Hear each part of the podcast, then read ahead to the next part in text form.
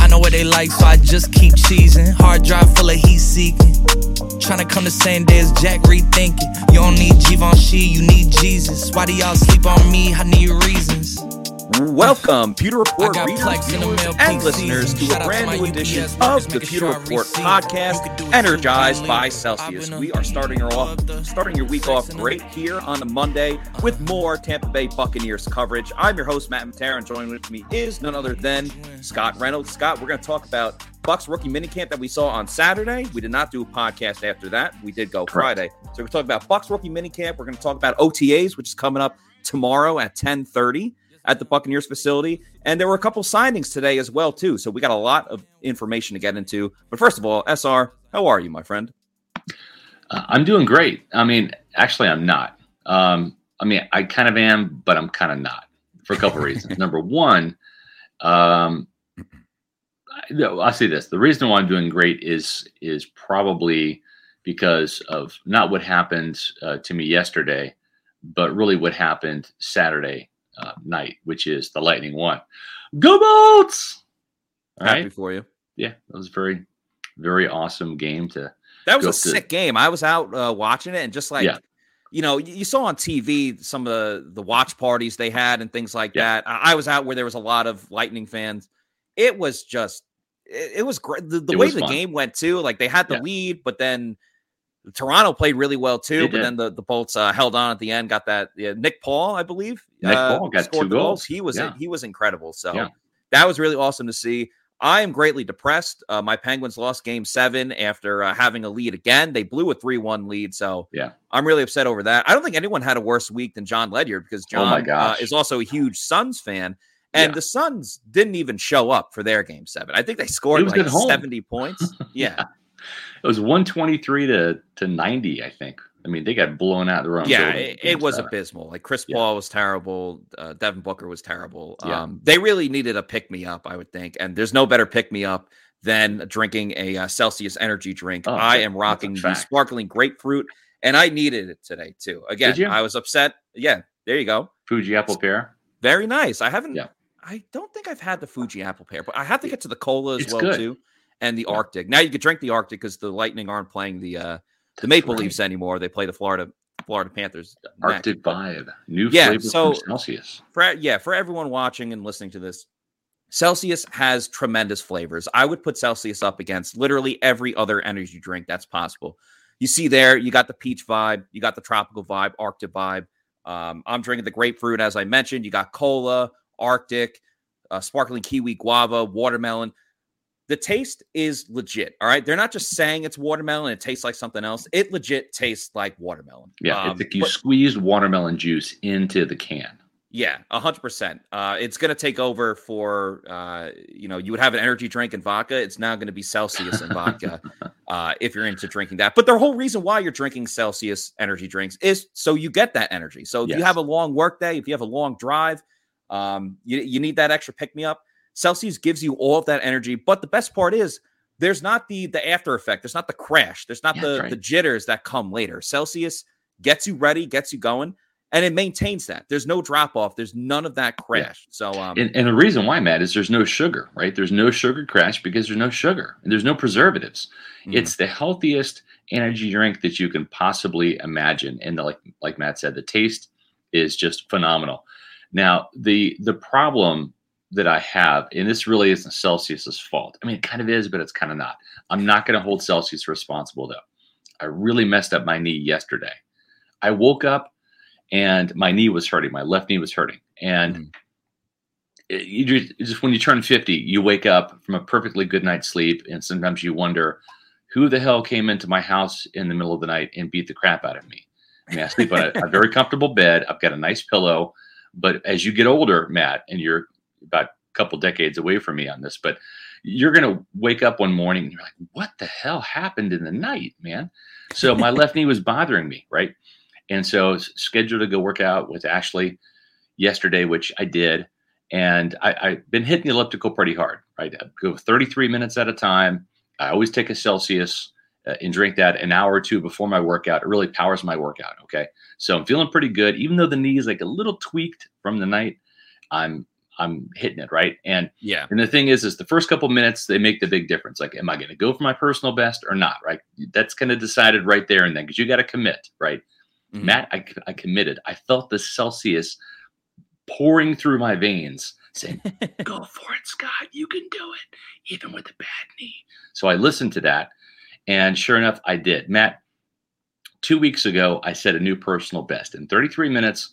I I topped it from 3.51 um, miles to 3.61 miles. Really?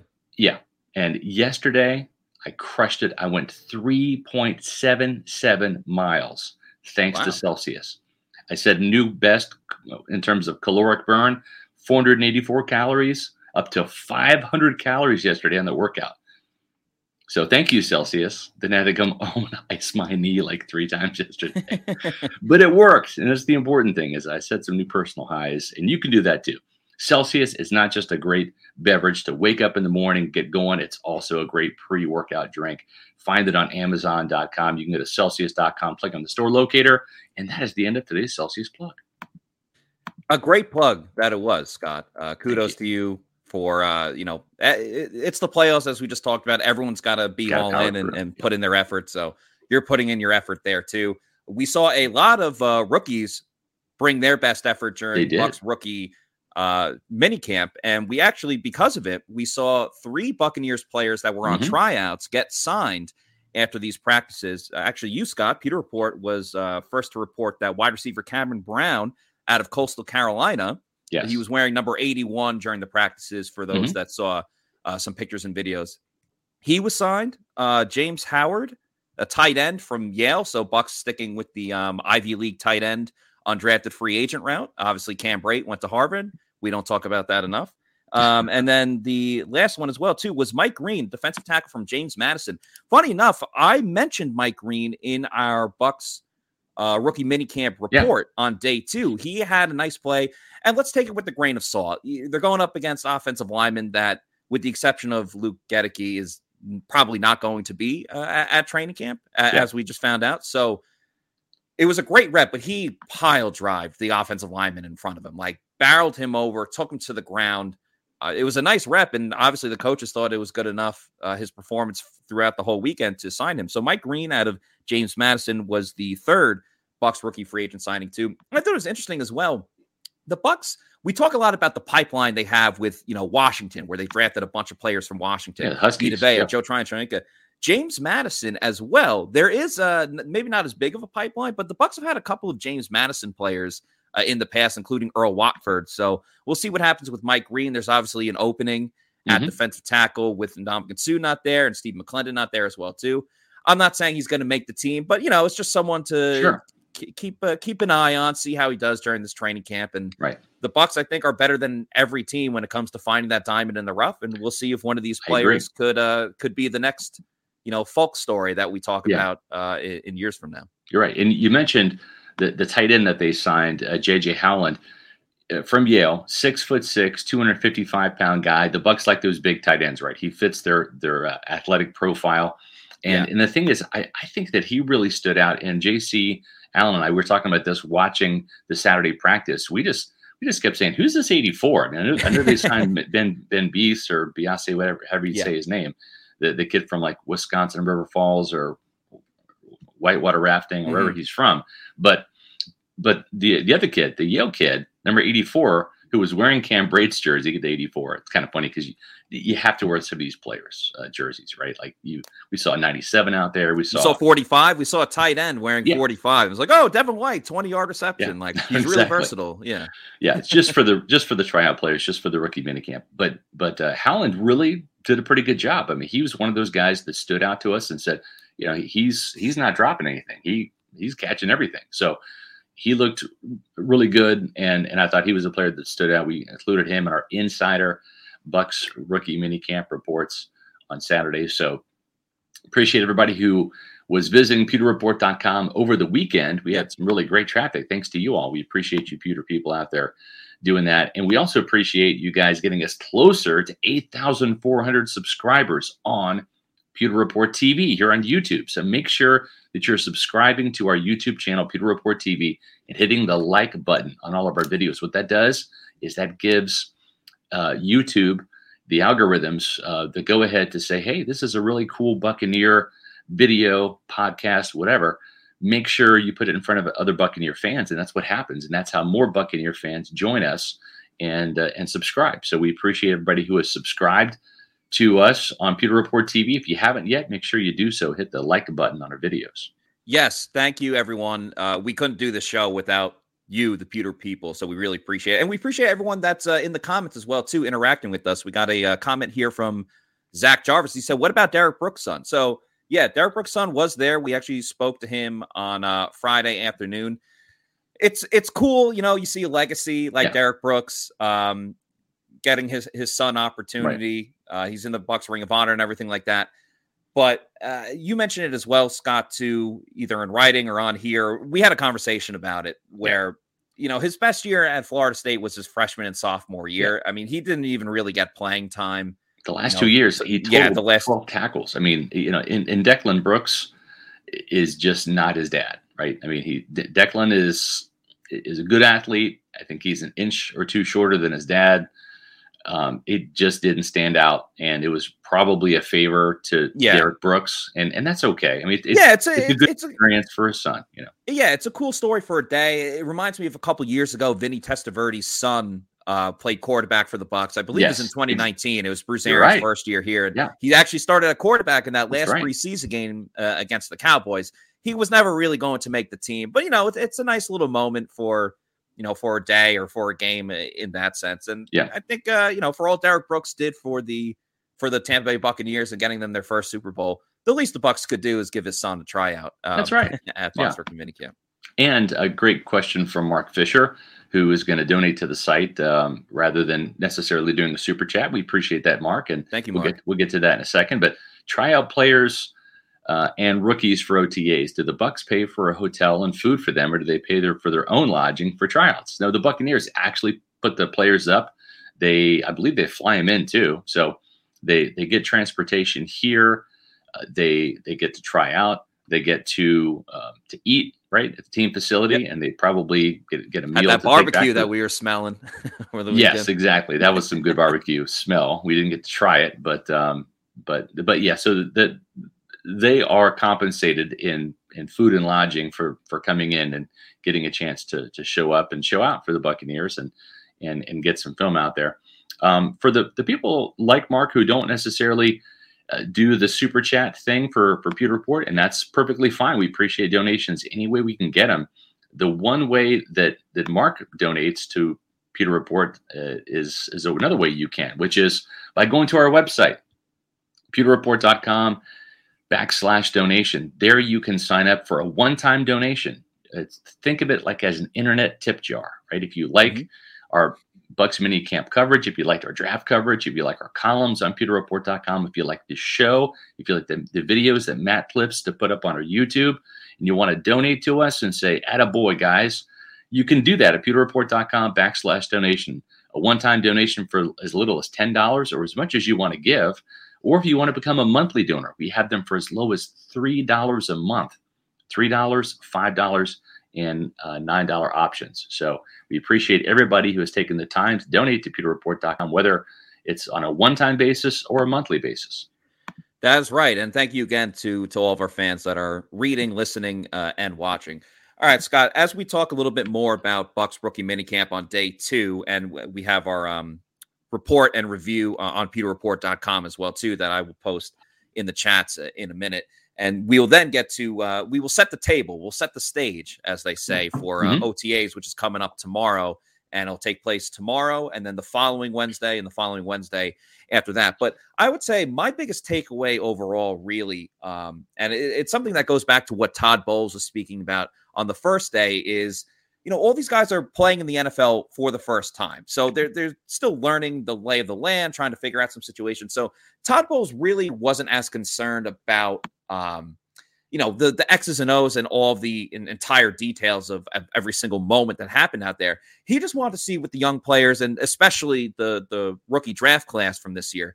he just wants to see how they take to coaching, how they respond to certain things. As you see Yeah. the picture here of Logan Hall working on some drills. And if they make a mistake, how they correct that mistake, how they learn from it. So on Saturday in particular, I was watching a little bit more of the defense. You were watching a little bit more of the offense. And the day before, we obviously switched that. And I'm glad you just put up this picture of Zion McCollum because Mhm.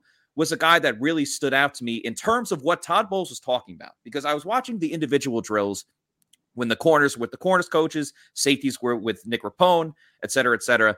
And they were working on some routes. It was McCollum and another cornerback where uh, they're working on the how to defend the quote unquote pick play routes when the wide when the wide receivers Those cross. little rub routes. Yeah. Yeah, little Mhm. rub routes. And there was some miscommunication that went on, but that's going to happen with, with rookies. And they talked it out, they went over it. And then in in when they went to 11 on 11s, McCollum, I don't even want to say he got beat, but he allowed a pass that was caught uh, on a route ran by a receiver. Right. And McCollum probably should have been in position and should have made the play, but he didn't. But you know what? He bounced back. He didn't sulk. The next play, he was up in the grill of the receiver, Yeah. had his hands on the guy, hand fighting. Um, I, I just thought it, it, it was exactly what Todd Bowles was talking about in terms of you learn from your mistake. If you make a mistake, you move on to the next play and Yeah. go go out and make the next play. And I thought McCollum really responded well to that. And it kind of speaks, as we mentioned on the podcast uh, on Friday, just McCollum loves life. He was smiling does. from ear to ear. He was so appreciative. And I just think he's really, and he talked a lot about how Kevin Ross, the cornerbacks coach, was Mhm. has been a big influence for him so far. I, I really think he's taking to this very well and he's learning from his mistakes and any issues that he had, he's correcting them quickly. There's still a very long way to go, but I was very encouraged by what I saw from him.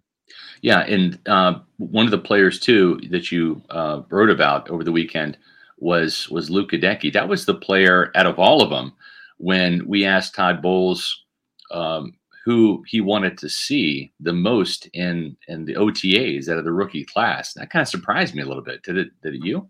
Yeah, he uh he paused at it too. Like he took a moment to reflect and and think about it, and then he's like, "I want to see Luke Goedeke. That's who I want to see." And I thought it was interesting too because he was asked about OTAs, but I feel like with OTAs, you still don't get the extreme physicality that you want in general, especially with a glass eater as their you know their second second round pick with an offensive lineman. So Yeah. I, I thought it was interesting that he said that for OTAs, like training camp. Yeah, I think 100% we all want to see that him and Right. then Co Keith as well too. But the same for OTAs when they're still mostly going to be in shorts and helmets, I thought was um I just wasn't expecting it. I guess is what I would say. Yeah, and, and I think the thing is too is, and, this kind of touches a little bit on what Clyde Christensen was talking about last week when we asked him what's going to be different about a Todd Bowles training camp as opposed to Bruce Arians, and he mm-hmm. said a little bit more physicality, a little bit more good on good, which is ones versus ones rather than ones versus twos,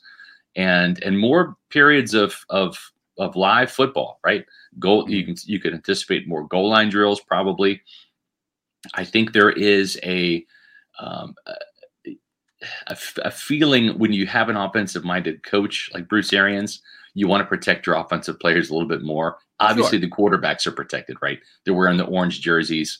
They're off limits. You can't do that. But I just think that with with defensive minded coaches, and I agree with with Clyde's assessment. I think we're going to see it even in the OTAs. You can't be uh, physical knocking guys to the ground, nor do you want to. But but Right. I and we'll talk about this in a second. There's a couple matchups that that I'm anxious to see, and I think you are too, Matt, and and the rest of the PR staff. Um, seeing Luke Goedeke, who's a, a big physical offensive lineman, kind of built like a, a block of granite, right? Well, how is he going to fare against Vita Vea, right? Because we've even seen Vita Vea in OTAs in training camp before the pads come on, right? The first week of camp is that acclimation pro, uh, uh, process is just like another round of OTAs, really, for the first week. yeah. But we've seen Vita Vea just get out of the stance, put his hands on people, and just knock him over, right? So, like, that's going to happen. So, I, I think that's kind of what he wants to see is, and, and you mentioned it too, Matt, with Luke Goedeke going up against players that aren't going to be in the league. That's one thing, but now you're going to go up against the likes of of, of Vita Vea, who's a Pro Bowl nose tackle, and and how are you going to deal with that? How are you going to deal with him going up against Will Gholston, right, a, a ten year veteran in this league who's got grown man strength at six foot six, three hundred pounds. Yeah, I mean, he talked the talk, and now he's got to walk the walk with going up against better players. And he didn't even really participate a ton in, uh, you know, seven on sevens or eleven on elevens when they right. brought in the, the offensive defensive lineman. So I'm curious if that was by design. If they're just like, all right, well, we know that you're an animal there, so yeah, uh, we want to wait for you.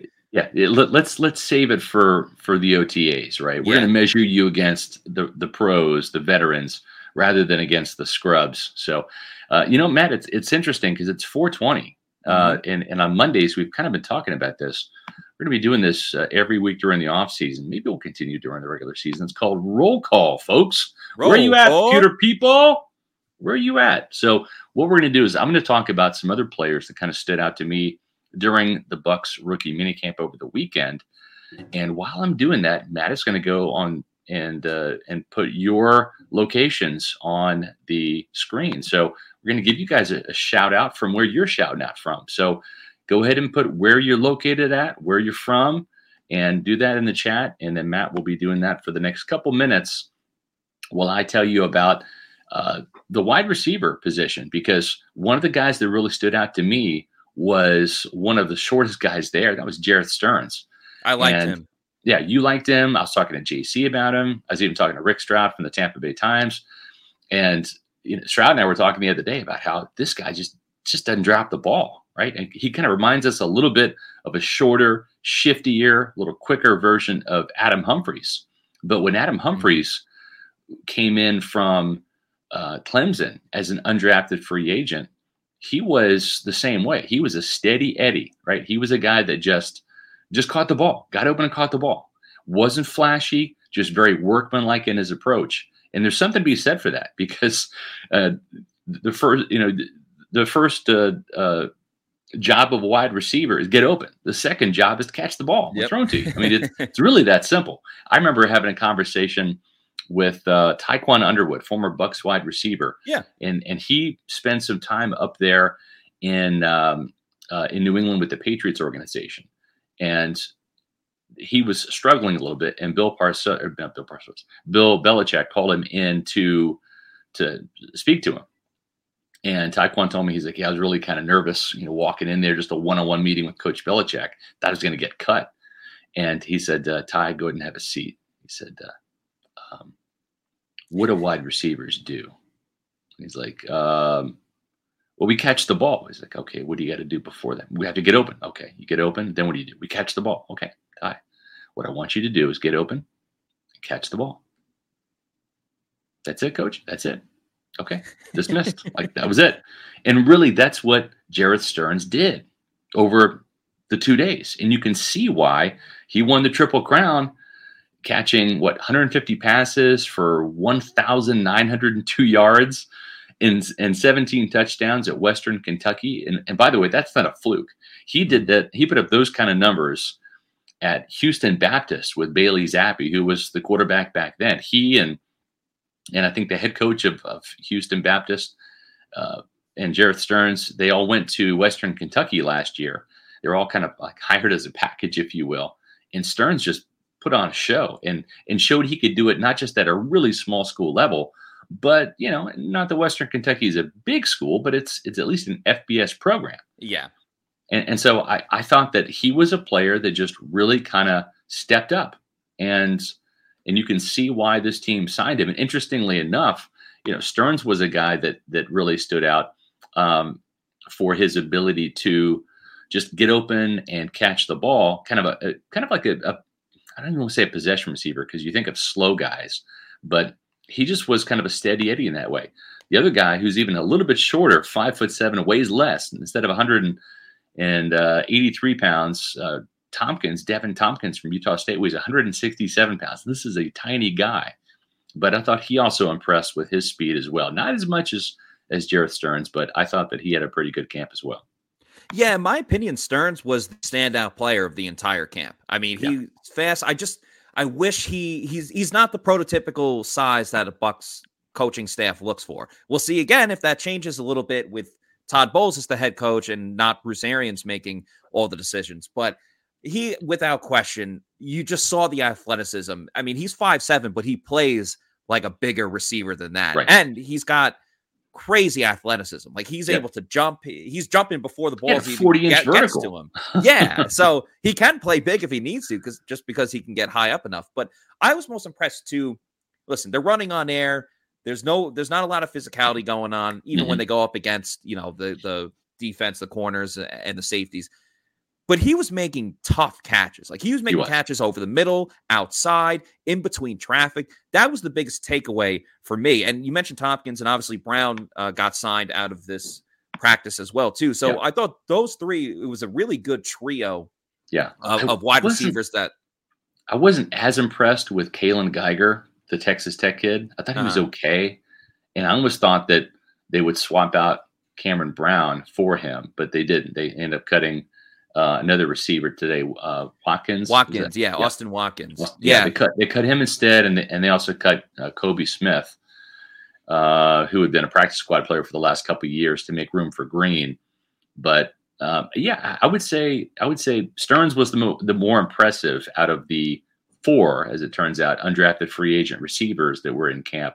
Three of them were, and as you mentioned, Cameron Brown was a a trial player, but then they ended up signing him. Yeah. And it'll make for a really good competition at wide receiver for OTAs uh, and training camp as well too. Like the Bucks have a lot of bodies at, at wide do. receiver going into. Fourteen, is that right? I'm not sure of the exact number, but is it it 14 wouldn't- or 25 or is it 30 I don't know they've got a yeah, ton it, of wide it- receivers it could be. But I think that's I think that's important too because and, and we've already talked about this, but we know it's going to be Mike Evans, Chris Godwin, and Russell Gage. That's set in stone. They have that in place. right We don't even really need to think twice about that. But we've talked about the other depth with Scotty Miller, Jaelon Darden, Tyler Johnson, Rashad Mm-hmm. Perryman. Those are guys, names that you know that have been on this team that have had, in some degree, success. Someone like Scotty Miller, we all, Right. we've all talked about a ton about the you know the catch in the NFC Championship game. But none of these players I am in love with think should be a shoe in to to make the Right. team. So that's where I really like bringing in some of these wide receivers and undrafted Yeah. free agents where they're going to compete, and especially at kick returner too.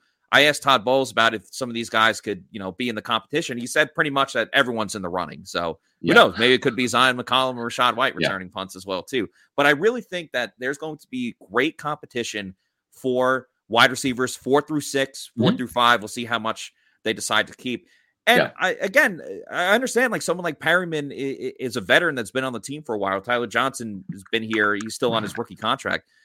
But I really think that if there's going to be an undrafted free agent that makes the Bucks roster this year, wide receiver is going to be the position where it's going to happen.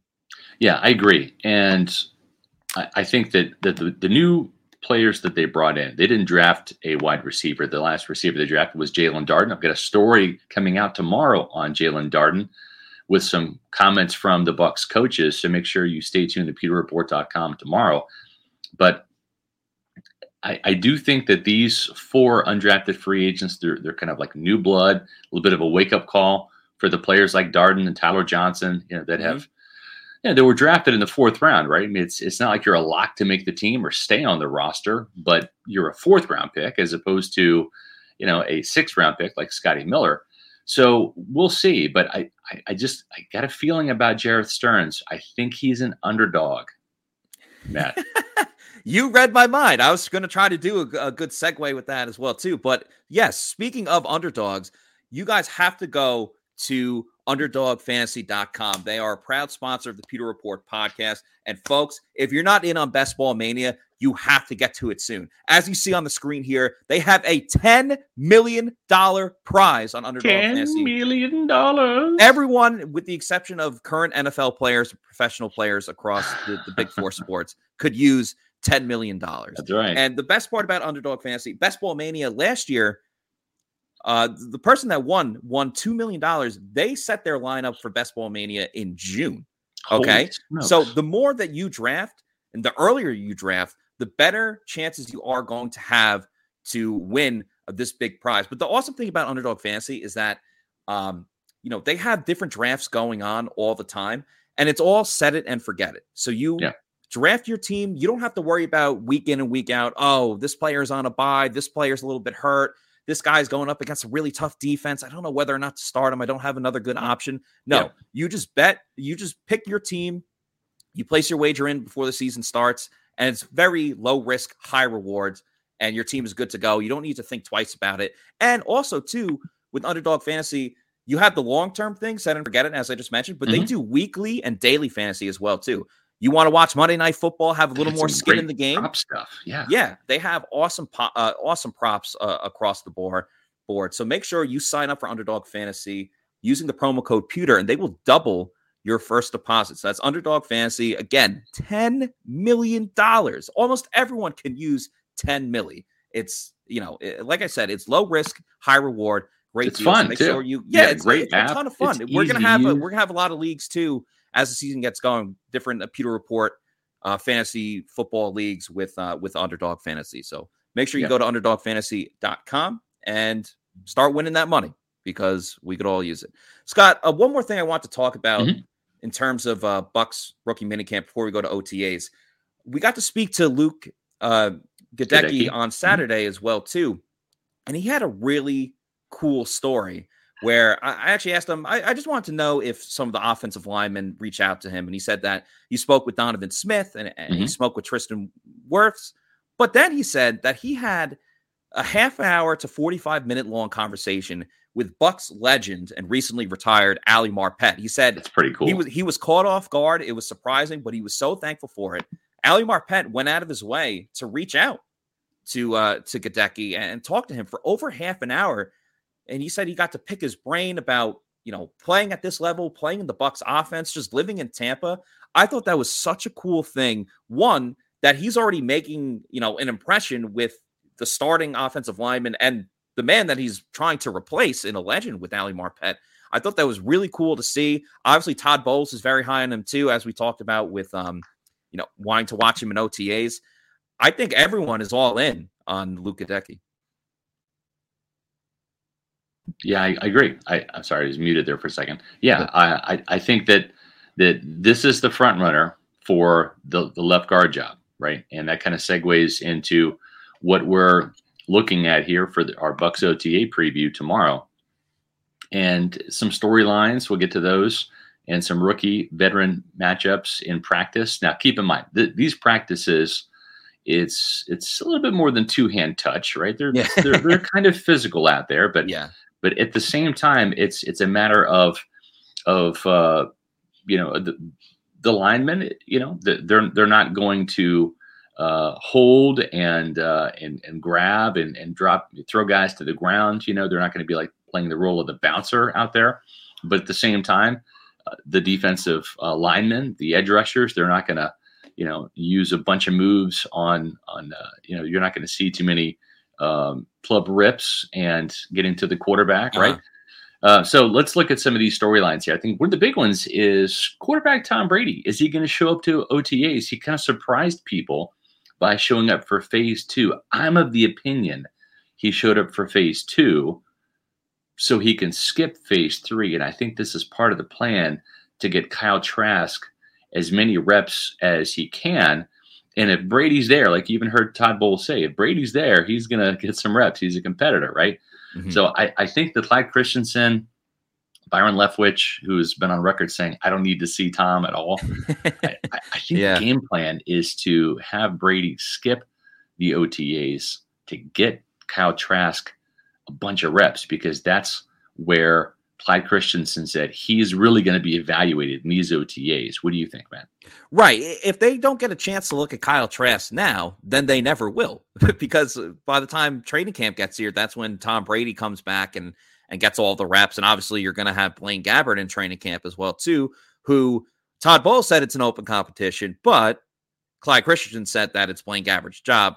I think Christensen is just way more bluntly honest, where Bowles obviously has to put on a little bit of a, a, a mask when it comes to giving away all personnel information. But yeah, I think this is really important for a time to to get Kyle Trask going, see what they have, see if you know they want to invest in him for the future. And we've seen yeah. too in the past. We talked about that Brady you know, hasn't been to OTAs in, in over, you know, a, a, decade going back to New England. And he hosts his own OTAs, you know, going to Berkeley Prep or yeah. going to another school. So I'm working, sure, yeah. yeah, I'm sure he'll end up doing something like that too. It did cross my mind though. Like I, I would still put it at like 90% that Tom Brady's not going to be at OTAs. Right. But it did cross my mind if this is Brady's like last year he's done playing, and we don't know that to be a fact, but if it is, what if he's trying to, you know, soak everything in as much as he possibly can? Like, ah. all right, this is my last OTAs. Yeah. I'm going to be back for this too. And that's why he was in the facility last right. week. But as we saw too, he posted that video where he was riding his bike around New York City. So um, I'm sure if he's not at Bucks practice, he's obviously a very busy man with a, a number of different things. Yeah, that's so I would put that Brady brand now. Yeah, exactly. So I would put that Brady's not going to be there. But I yeah. it, I did think about it for a moment, like, all right, well, if this is his swan song, then why not do everything that you possibly can? But at the end of the day, I think it's it's just going to be Trask doing this thing. Yeah, especially because OTAs they're really like flag football, right? It's yeah. You know, and, and and he's gonna he's gonna be here for the mandatory minicamp, which the only difference is is that's just three OTAs. There's no difference. Yeah. It's just mandatory. that's it. So OTAs are are are not mandatory. They're voluntary.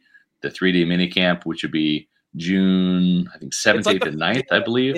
yeah, it's like early June. It's yeah. um first yeah, Thank you, week. Todd. We get to go on vacation a little bit early. That's nice, considering that I don't know about you, Matt, but I always have people say, you know, so how's the soft season treating you? It's like, uh, I'll let you know in June. Right. I mean, right. No, yeah. we get, no we like we get one month of, you know, middle of June to middle of July where there's there's no football, but then everything right. else too. Like even when we're not in season, there's the draft, there's free agency. There's always different. There's retirements. There's yeah. unretirements. There's more retirements. I mean, it's been nonstop. It's it's uh you know Senior Bowl, combine, yeah, exactly. NFL owners meeting, you know the draft, free agency. It's it, it's it's wild. Schedule release. I mean, it just it's one thing after another, which is great. I mean, I'm not complaining.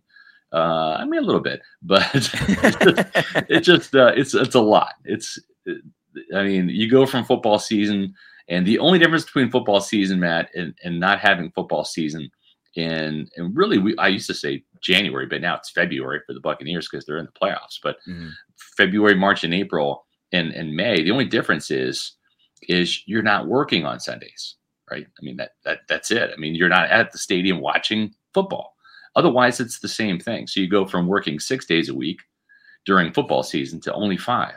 So yeah. you do you do get that extra day, and of course you've and, got and a the funny thing rookie mini camp on a Saturday. The but. funny thing too is like this is twenty four seven. Like even yesterday, I was getting ready to like go out to to lunch, and then Greg Auman reported that the Bucks are going to have joint practices with the Dolphins. So I was like, all right, well, lunch is canceled. I got to write the story that yeah. uh you know that the Bucks are going to be hosting the Miami Dolphins, which that would be cool. Um, joint practices, in my opinion, they're obviously they're great. Awesome. Yeah, they're great because you're not going up against your own teammates. Right. And Bruce Arians, I know he's not the coach anymore, but he was big about like no fighting, no fighting. We still saw Antonio Brown sure cock his fist and you know hit a guy, but he was just swatting at flies, right? Exactly, so um, yeah.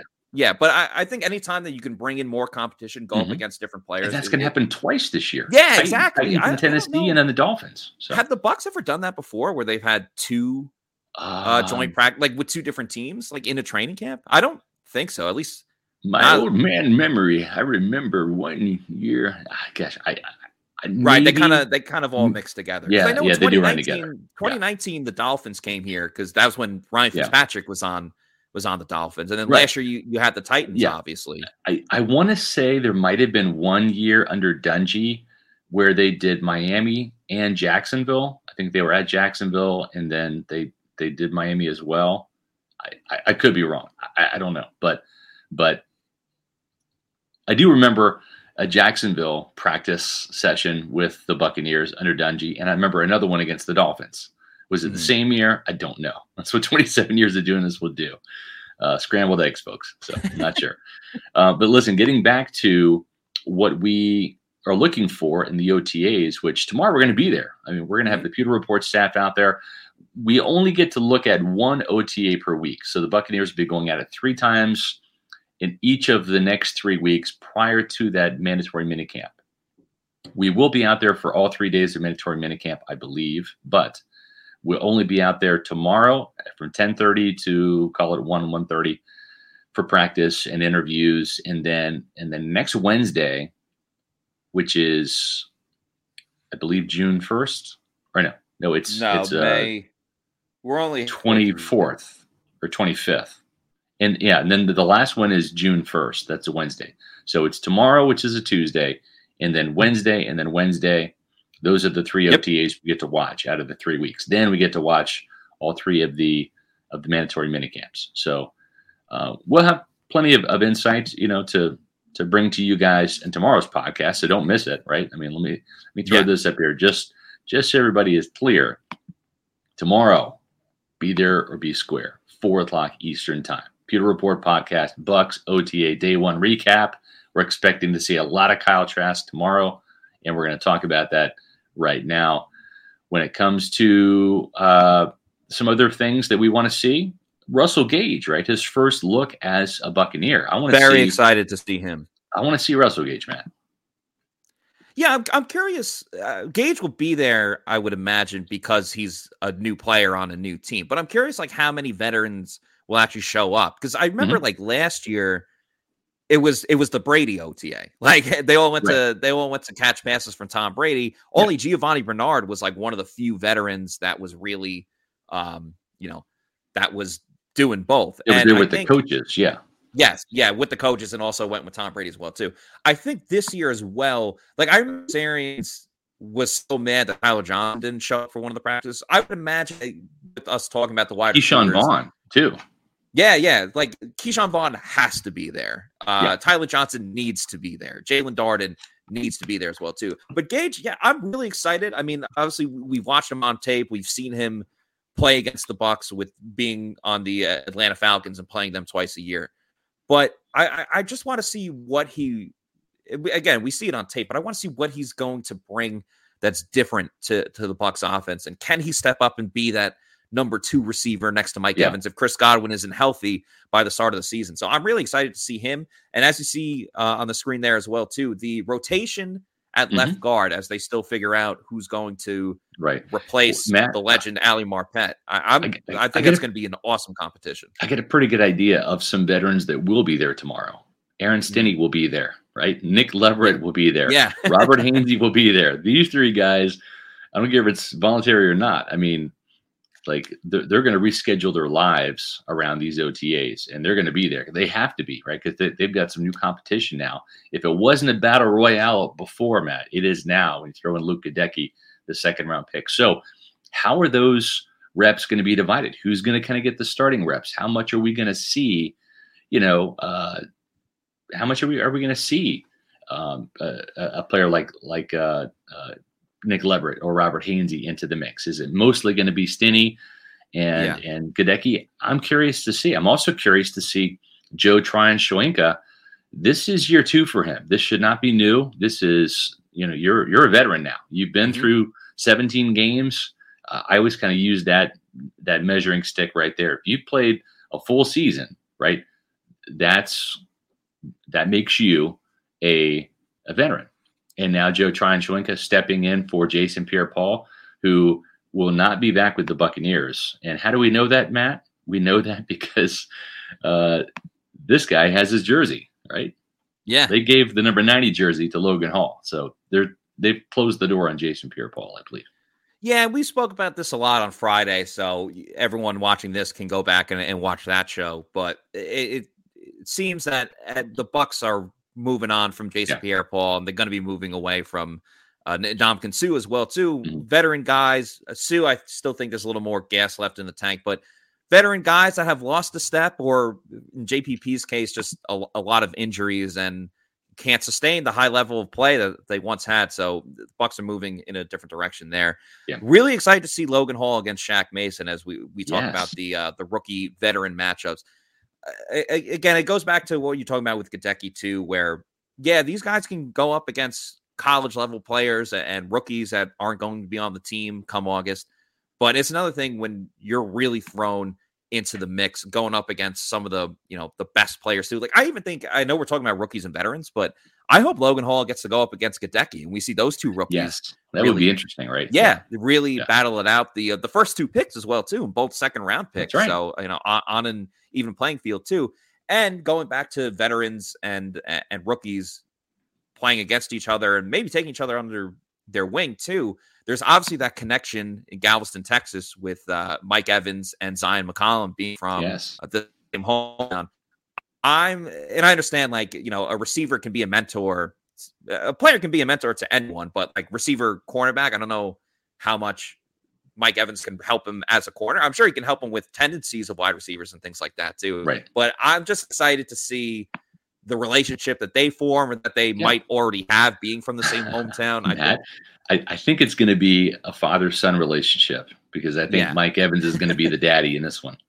Right. I think that's what's going to happen, right? He's going to mean, body him up in the uh, in the red yep. zone a little bit on some on some fades to the corner. The I like Zyon McCollum. You like Zyon McCollum. The team likes Zyon McCollum. Everybody likes Zyon McCollum. Okay, he's he's making a jump from Sam Houston to the NFL. We saw Jaelon Darden struggled a little bit for North Texas, making that jump to the NFL. Matt, you were there at the Senior Bowl, right? And I mean, I was a big Zyon McCollum fan. I wrote about him being one of the guys to watch at the Senior Bowl. He really didn't stand out that much because of the jump in competition, right?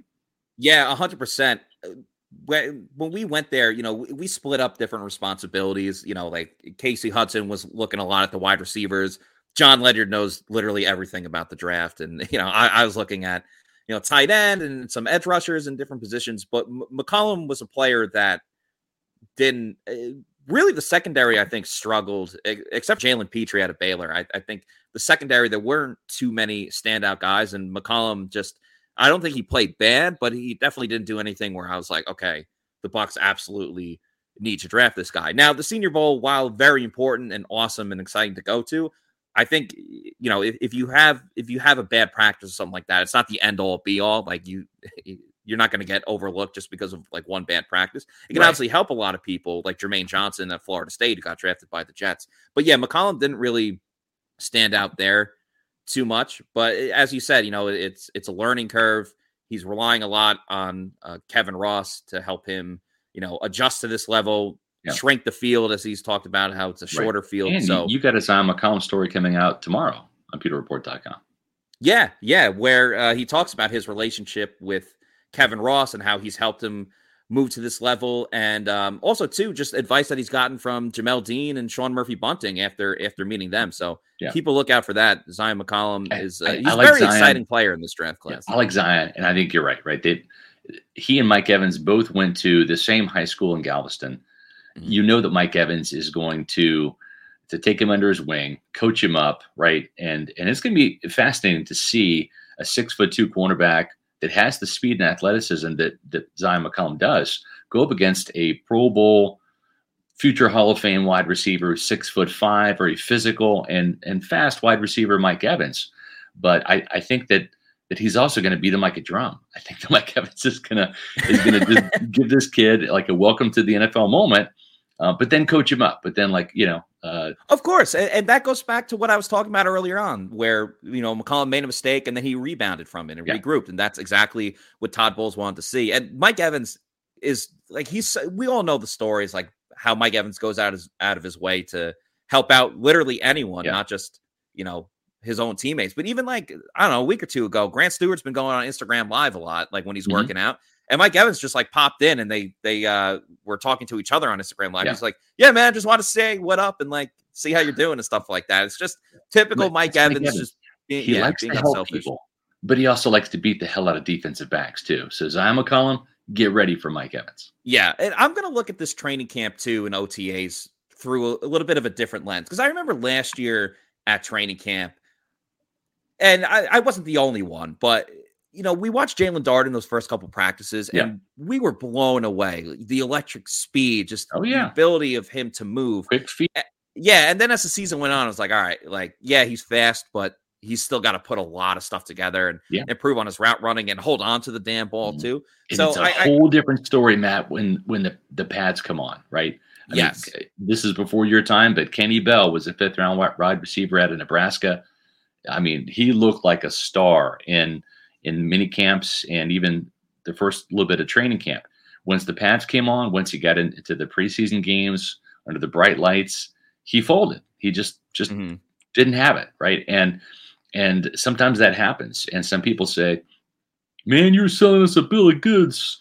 You know, touting this guy and he didn't pan out. Well, listen, we're just doing our job. Like my job is, in your job, Matt, and the Pewter Reports staff uh, jobs are to relay what we see. We're the eyes and the ears of Buccaneer fans yeah. at these practices. We report on what we see. Uh, we take snapshots, right? Uh, we take pictures, but those pictures can change on a daily or a weekly basis, and and it's up to the player to to put some good film out there, right? Not just for the coaches, right, uh, the video, but also for us, the reporters, to relay that to the fans. And yes, Jaelon Darden was very exciting and very, very uh, interesting player up until the Pats came on in training camp, and then he just wasn't mm-hmm. as fast as electric. Um, maybe he didn't want to get hit. I don't know. I'm just saying he wasn't the same player. And again, Jaelon Darden story tomorrow on pewterreport.com sheds a little bit of light on that. Yeah, absolutely. And, you know, listen, we get a lot of things right, whether it's Scott, you hitting so many Bucks best bets over the years, including this year, such as Logan Hall being the Bucks uh, initial pick in this year's draft. And even things like we point out, like Mike Green, you know, made a play in Bucks rookie minicamp, yeah. then the Bucks signed him to a deal. But we're not going to get literally every single thing right. It's just, it, you know, it's just impossible. But yeah, Darden obviously needs to step up this year. And I got to make sure that I don't either fall in love with the player in OTAs or absolutely dismiss a player just because of like one or two practices. So that's something yeah. that I'm going to keep an eye on because the hype about Jaelon Darden was very high and then it cooled off mm-hmm. uh, pretty quickly. So just got to remember everyone watching too that, you know, things are going to change on a day by day basis. It doesn't mean that right. one player is an absolute lock or an absolute dud. You know, there's going to be a lot of ups and downs and in betweens, especially with someone like Kyle Trask, like Jaelon Darden, yes. a lot of these new up and coming guys, even like Rachaad White. You know, mm-hmm. we've been hyping him a lot too. I'm sure he's going to have a, a, bad practice or two, not right. coming up, but a long training camp. It's going to happen at some point, but he's right. going to have a lot of great days too. So, yeah. uh, Scotty Miller's a prime example here, right? And Tyler Johnson, they were really yeah. good in 2020, right? I mean, Tyler Johnson averaged about 15 yards per catch, had a couple touchdowns and just wasn't the same guy last year. Scotty Miller was catching touchdowns, uh, you know, against Minnesota, against the Raiders, in the regular season, and then mm. the hmm. big catch, the big touchdown against the Packers up in Green Bay, and you know he he led the Bucks in, in receiving yards. heading into that Sunday night game against the Packers. He had 400 receiving yards, led the team. Then Antonio Brown came and took away all of his reps until he got hurt. Then Miller stepped up down the stretch. Yeah. But then Miller last year in that third game, Matt, had the severe turf toe. It really just affected him all year. He's healthy. I wrote about him last week. You can read that story on pewterreport.com, the Scotty Miller story. Um, they're expecting him to kind of bounce back and be that guy that he was in 2020. So, so that, that's going to be interesting as we round out the the mini camp. Um, I should say the OTAs, or almost a mini camp. The OTA uh, preview. What we're looking for, we mentioned Vita Vea versus Luke Goedeke. We've mentioned Jerreth Sterns, but it's going to be interesting to see how Jerreth Sterns performs against the veteran cornerbacks, right? Like, how is he going to fare against uh, the likes of, of Jamel Dean, of Sean Murphy Bunting, of Carlton Davis, even Dee Delaney, right? About a player who yeah. who got plenty of playing time last year. Unfortunately, they needed him, and he Dee Delaney started two games. But Sterns is just he's an interesting guy. Uh, he's got a build that's kind of similar to Steve Smith, the former Panthers and Ravens yeah. receiver. You know, I like that comparison. Yeah. There's just something about this guy. We'll see, right? I mean, it's early, but he made a very good first impression. This is a big step up, right? When you're going from beating the likes of, uh, you know, even Zyon McCollum. I don't know that they went against each other a whole bunch during that mini camp. Yeah, not too much. But but you know, he's beating guys that are unemployed today, right?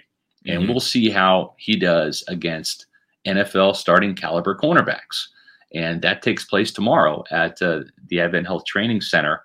Um, and we'll be there at, at 10:30. So make sure that you're following us on Twitter at Pewter Report. Make sure that you uh, have subscribed to Pewter Report TV because we're going to be back here, folks, in less than 24 hours, telling you all about what we saw and and all of our reports on the Bucks OTA tomorrow. It's going to be an exciting day, four o'clock Eastern time. Make sure you subscribe to Pewter Report TV and hit the like button on all of our videos and podcasts, please. Another thing you guys should do too is check out Amuni Financial. At Amuni Financial, we help you live in the now. Drew, Congratulations. We're so happy Thank for you. you. Thank you. And even though the now may feel very different, you still need to plan for the future. How's retirement treating you? Oh, just fantastic. I know I say it all the time, but you really got to come up to Colorado. Let's do it. All right. Yeah. We can help you develop that plan to keep you on track so you can still prepare for tomorrow today. Amuni Financial. Plan ahead, stay ahead.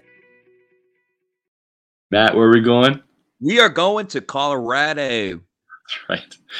There, there was. Sorry, I'm laughing. There was a a post, or a, I should say, a chat. Uh, somebody had messaged uh, earlier in the show, like in the in the first 10, 15 minutes. Yeah, that I think I know. the beginning of the, the Muni commercial. It sounds like he's saying "dude." I think he's saying Dukes. I think that's what he's saying, Dukes. Yeah. you know. But, it, but when he said that, it did sound like "dude." So listen, dude, when you're managing your family's wealth, go to Amuni Financial because it's simply more than allocating your assets with the fine folks at Amuni Financial. The reason why I'm so passionate about this read every every time we do the podcast is because I did what I'm asking you to do. I trusted Amuni Financial with my investments. I've got the vast majority of my retirement and my investments with Amuni Financial. I did what I'm asking you to do. Call 1 800 868 6864 and and talk to David, talk to Mark. There's some fantastic people over there because they're going to tell you all about the different types of services they have legacy planning, brokerage and advisory services, retirement accounts, college savings accounts, and insurance services. With 40 years of experience in the Tampa Bay area, and folks, it doesn't matter if you live in Tampa, it doesn't matter if you live in Florida, they have clients from across the country. Let Amuni Financial help you plan ahead and stay ahead. Give them a call 1 800 868 6864 or visit amuni.com, dude. Dude, we gotta get to Colorado. Gotta get to Colorado. Uh, just finishing up on uh, Sterns again. Yeah. The last point I want to make too, as you talk about that he's going to be playing against Jamel Dean and SMB. Um, much like how the Bucks have a prototypical wide receiver, they have their prototypical cornerbacks as well too. Tall, lengthy corners. That's obviously the exact opposite of the wide receiver Sterns is. So I think it's going to be difficult for him. Obviously, just the the size alone. But again, because of his athleticism, vertical that he's, I think that he has a chance to really make a good showing um, in OTAs and training camp this year. It's not going to be easy. I think there's definitely going to be a learning curve, as we talked about. But I would not be shocked if he makes another splash during OTAs and as practice goes on. I know. It's going to be fun. Today was fun, right? We had roll call at 420. We're doing that every Monday this offseason at 420. So make sure when you join us in the Pewter Report podcast, and we podcast every day, Monday, Tuesday, Wednesday, and Thursday here at Pewter Report TV at 4 o'clock Eastern, unless we do some of those fun primetime shows like we did last week. But typically mm-hmm. it's 4 o'clock in the afternoon. So make sure you get here Monday at 420 when we do roll call. And and what we do then is we we put where you're from up on the screen, give you all a shout out from where you at, Pewter people. So we had fun doing that today. We'll do that again next Monday. So for Matt Matera, I'm Scott Reynolds. We want to see you back here tomorrow at four o'clock Eastern time for our Bucks OTA wrap up. Uh, Matt, it's going to be a, a, big show. We have a lot of, of uh, news to cover tomorrow. Not just the rookies, but also the veterans we'll be seeing at the Advent Health Training Center. So for Matt Matera, I'm Scott Reynolds saying we'll see you tomorrow for another edition of the Pewter Report podcast.